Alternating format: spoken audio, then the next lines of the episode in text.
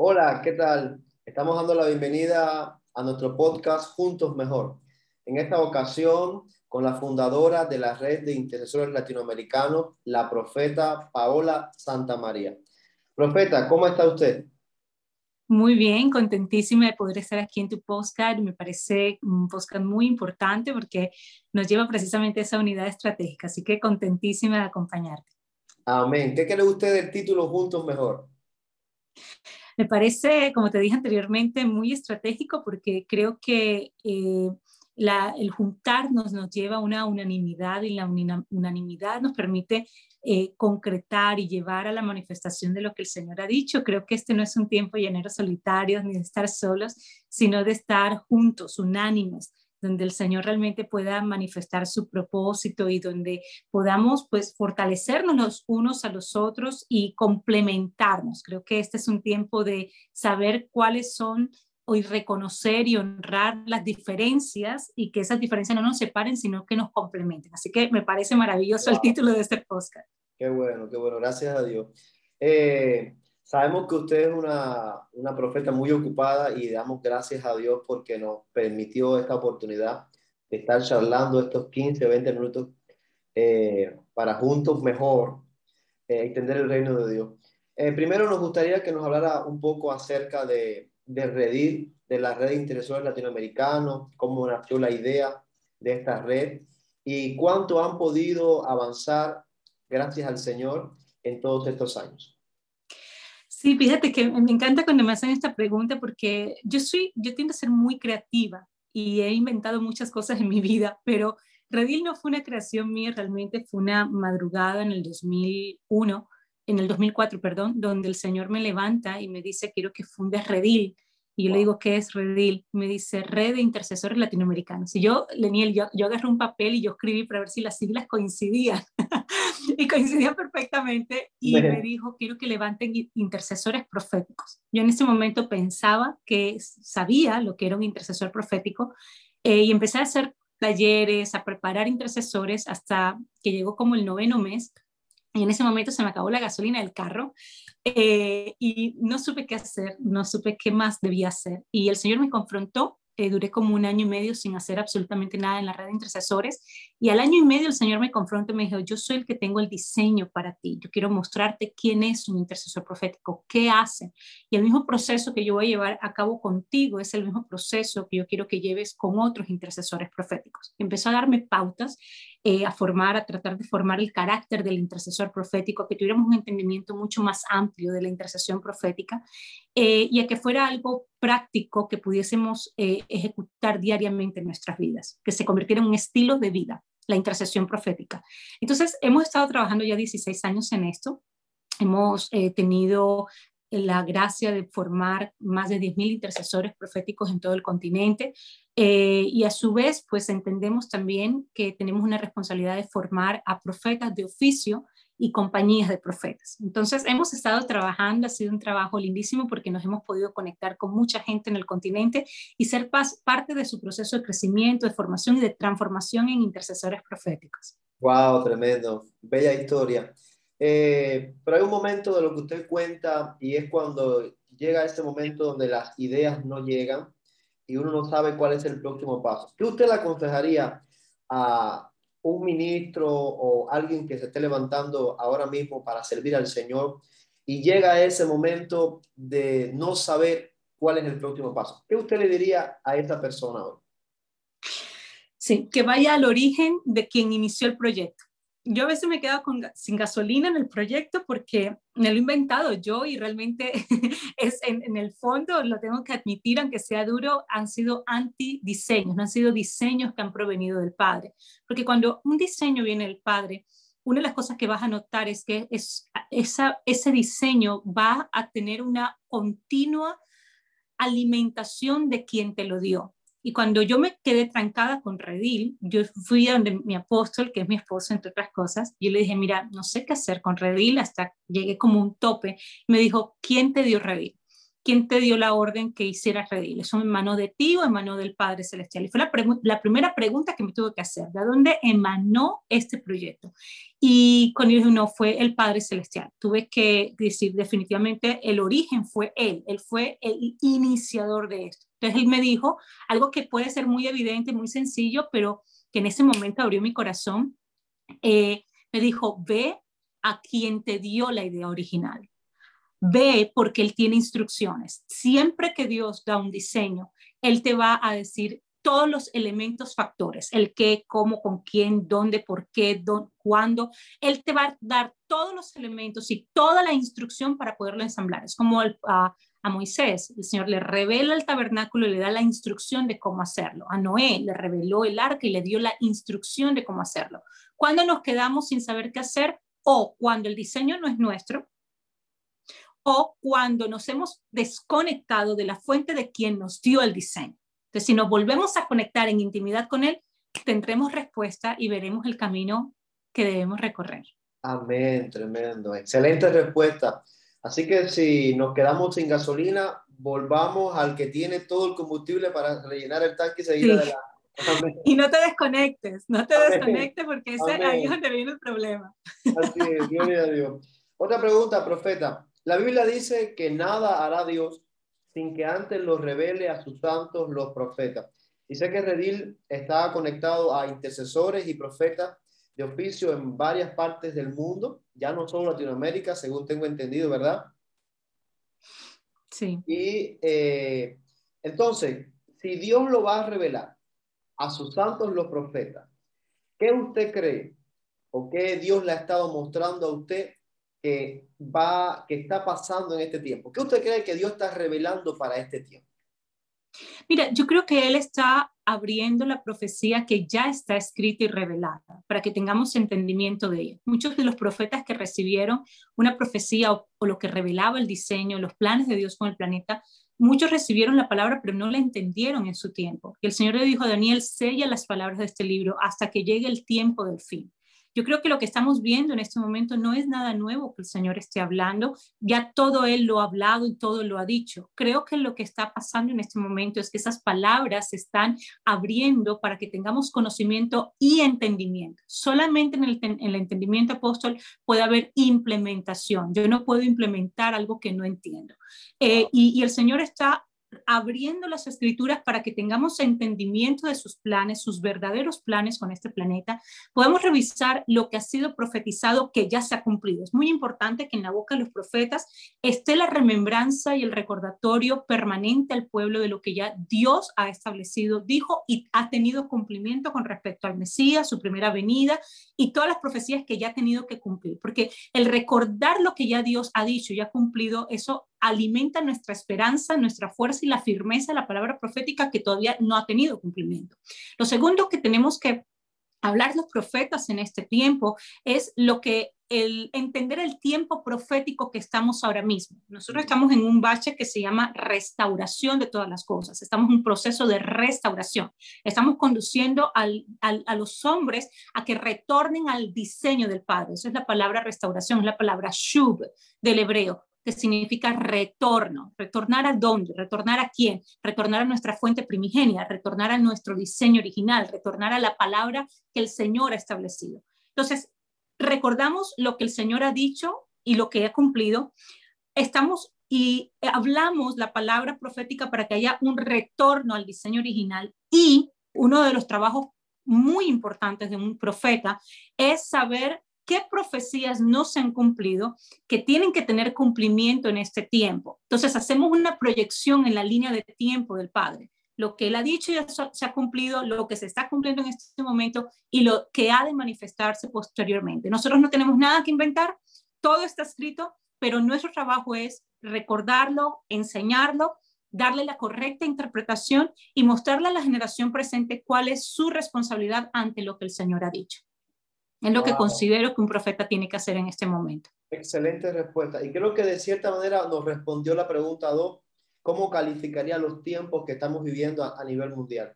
Son tiempos de cumplimiento de profecía. Sí, sí, son, son tiempos de cumplimiento profético uno son tiempos peligrosos, dice la escritura que son tiempos peligrosos por, por el carácter de los hombres que se levantarían, por el espíritu de engaño que se va a manifestar con mucha fuerza. Creo que siempre ha habido ese espíritu de engaño, pero dice la escritura que en estos tiempos el espíritu de engaño se levantará con mucha fuerza y engañará aún a los ungidos del Padre Celestial, a los hijos del Padre Celestial. Entonces creo que son tiempos de polarización. ¿A qué me refiero? Eh, son son tiempos donde veremos las tinieblas y la luz actuando, la luz del reino manifestándose con fuerza. Son tiempos donde veremos el rostro de la verdad, pero el rostro del engaño. Será un tiempo donde se separará el trigo y la cizaña. Serán tiempos de ver eh, el cumplimiento de muchas de las palabras que el Señor ha dicho, donde su gloria se va a manifestar en la tierra para abrir el camino del retorno de Yeshua. Yo creo que, apóstol, uno de los mensajes más importantes de este tiempo es el recordatorio que Yeshua vino, murió, resucitó, pero que retorna. Ahora mismo el mensaje, todo, tiene que ir hacia el retorno del rey, porque ¿qué se quiere establecer en este momento, apóstol? Se quiere establecer un nuevo orden mundial. Se va a establecer un nuevo gobierno en este planeta. Cada vez lo vamos a ver más afianzarse. Esta década de 2001 al 2030 es una década donde eh, precisamente el nuevo orden mundial y los hijos de la maldad, los hijos de la oscuridad, van a establecer un gobierno que va a traer grandes perjuicios a este planeta y una gran injusticia y nos va a llevar a un control total en este planeta. Y lo vamos a ver lo que establece las escrituras. Pero pero, ¿cuál es el mensaje nuestro? Independientemente del gobierno que se quiera establecer en la tierra, va a haber un gobierno superior y nuestro rey, Yeshua, viene a gobernar por encima de ese gobierno y cualquier tipo de gobierno que se haya establecido en la tierra o que esté actualmente. El gobierno de Yeshua se va a establecer y nosotros gobernaremos con él. Amén, amén, amén. Excelente, excelente. Eh, me recordaba de la escritura dice que Jesús vino a los suyos y los suyos no le recibieron. ¿Usted cree que también esos tiempos están aconteciendo ahora mismo? Porque como hay un cumplimiento de profecía, pero hay muchas personas que están siendo sorprendidas por lo que tanto han leído en las escrituras que iba a acontecer, pero aún así, están viviendo un ambiente de temor, de pánico y de incertidumbre sabiendo que la misma escritura adelantaba que esto iba a acontecer. ¿Qué cree usted sobre esta frase de que Jesús vino a lo suyo y los suyos no le recibieron en este tiempo actual de cumplimiento? Eh, Sí, yo, yo, yo creo que esa palabra tuvo cumplimiento en ese momento de la primera venida de Yeshua, obviamente, y el rechazo de ese pueblo abrió la puerta que nosotros, lo que llamamos, somos llamados gentiles, pudiésemos entrar, ¿no? Y ahora somos el pueblo del Señor.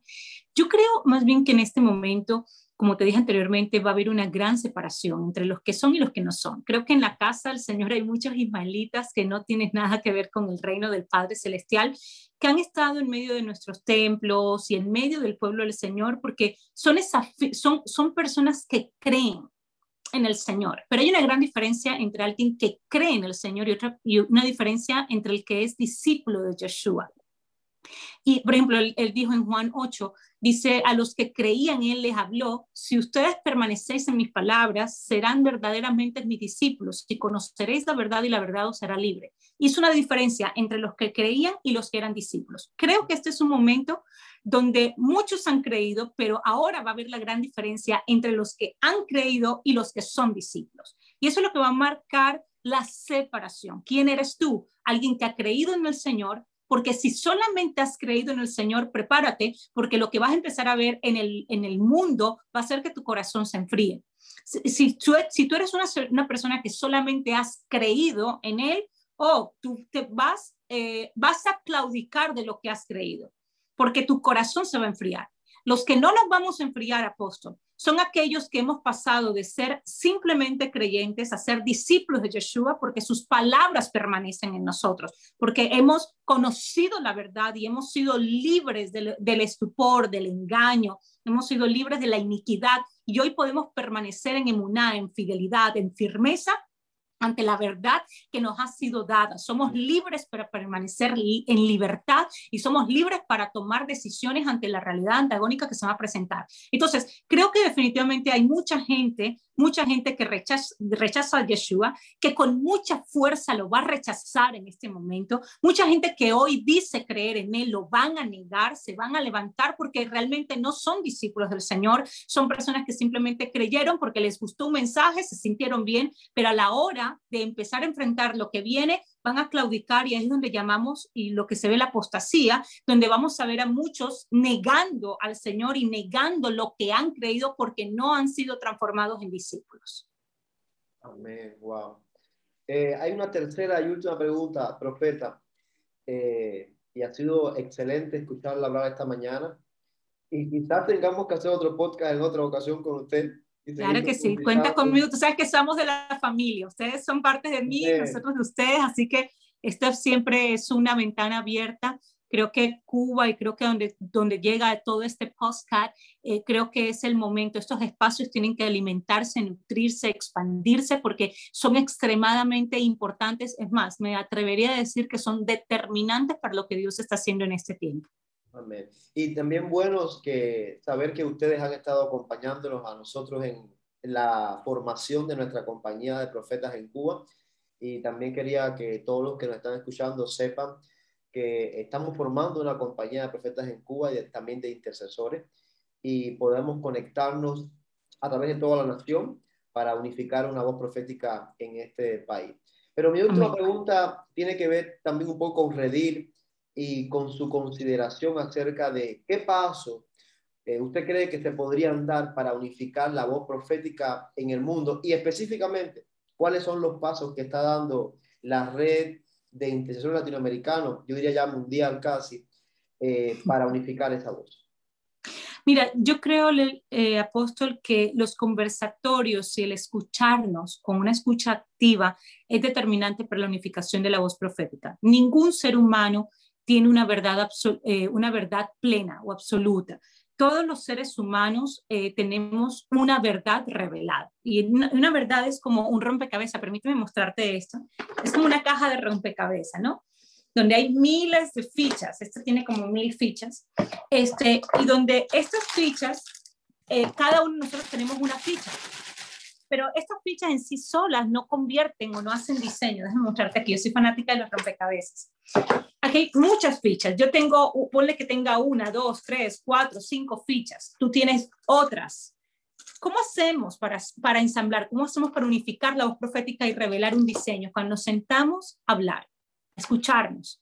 Cuando yo tengo la oportunidad de escuchar qué le ha dado el Señor al apóstol Leriel, qué le ha dado el Señor a Paola, ¿Qué le ha dado el Señor a este profeta que está allá en el África? Este profeta que está metido allá en una cuevita, en un barrio de allá de Venezuela. ¿Qué le ha dicho el Señor a cada uno de sus hijos, a los profetas, para que empecemos a ensamblar, para que tengamos diseños claros? Creo que la, la unificación de la palabra profética comienza por el respeto, la valoración que yo le doy a lo que el Señor me ha dado a mí y lo que el Señor le ha dado a otra persona, para que yo pueda para que yo pueda entonces unir esas piezas y venga el entendimiento, lo que hablábamos al principio. Yo puedo tener una profecía, esto es una profecía, una pieza.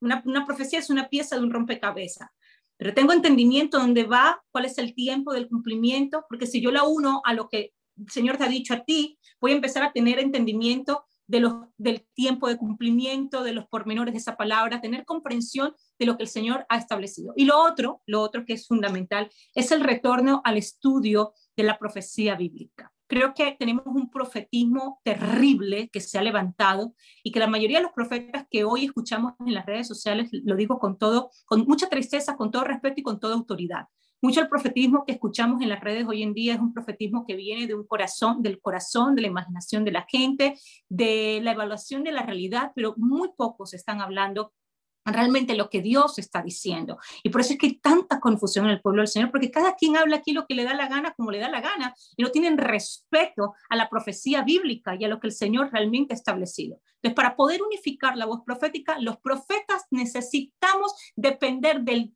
dejar de depender del don de la profecía y retornar al estudio profundo de la profecía bíblica. ¿Qué se ha cumplido? ¿Qué se está cumpliendo? ¿Y qué cumplimiento va a tener? Cuando nos pongamos serios, apóstol Leniel, cuando nos pongamos serios los profetas y seamos responsables con lo que sale de nuestra boca, entonces empezaremos a ver un mensaje unificado, que lo mismo que yo hablo aquí en Miami, lo hablas tú en Cuba, se habla ya en África y en la Conchinchina, porque es un solo diseño, es un solo mensaje, es un solo espíritu, y si yo estoy conectado a la fuente del espíritu del Señor, tenemos todos que hablar exactamente lo mismo. Entonces creo que es un proceso que el Espíritu del Señor está llevando y que está levantando definitivamente una generación que ha entendido su responsabilidad generacional, su responsabilidad en el reino y su responsabilidad ante lo que hoy vive el mundo.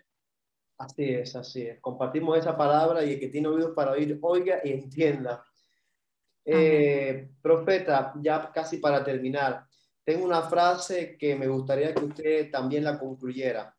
Juntos mejor para unificar la voz profética. Bueno, ya usted lo sabe, fue la profeta Paola, fundadora de la red Intercesor Latinoamericano, diciendo que juntos mejor para unificar la voz profética en el mundo. Usted profeta, es intercesor, acérquese, sea parte de esta voz que va a cambiar, que está cambiando los destinos del mundo entero y la palabra del Señor se está cumpliendo. Le damos gracias a Dios por la vida de la profeta, bendecimos su ministerio, su vida y su familia.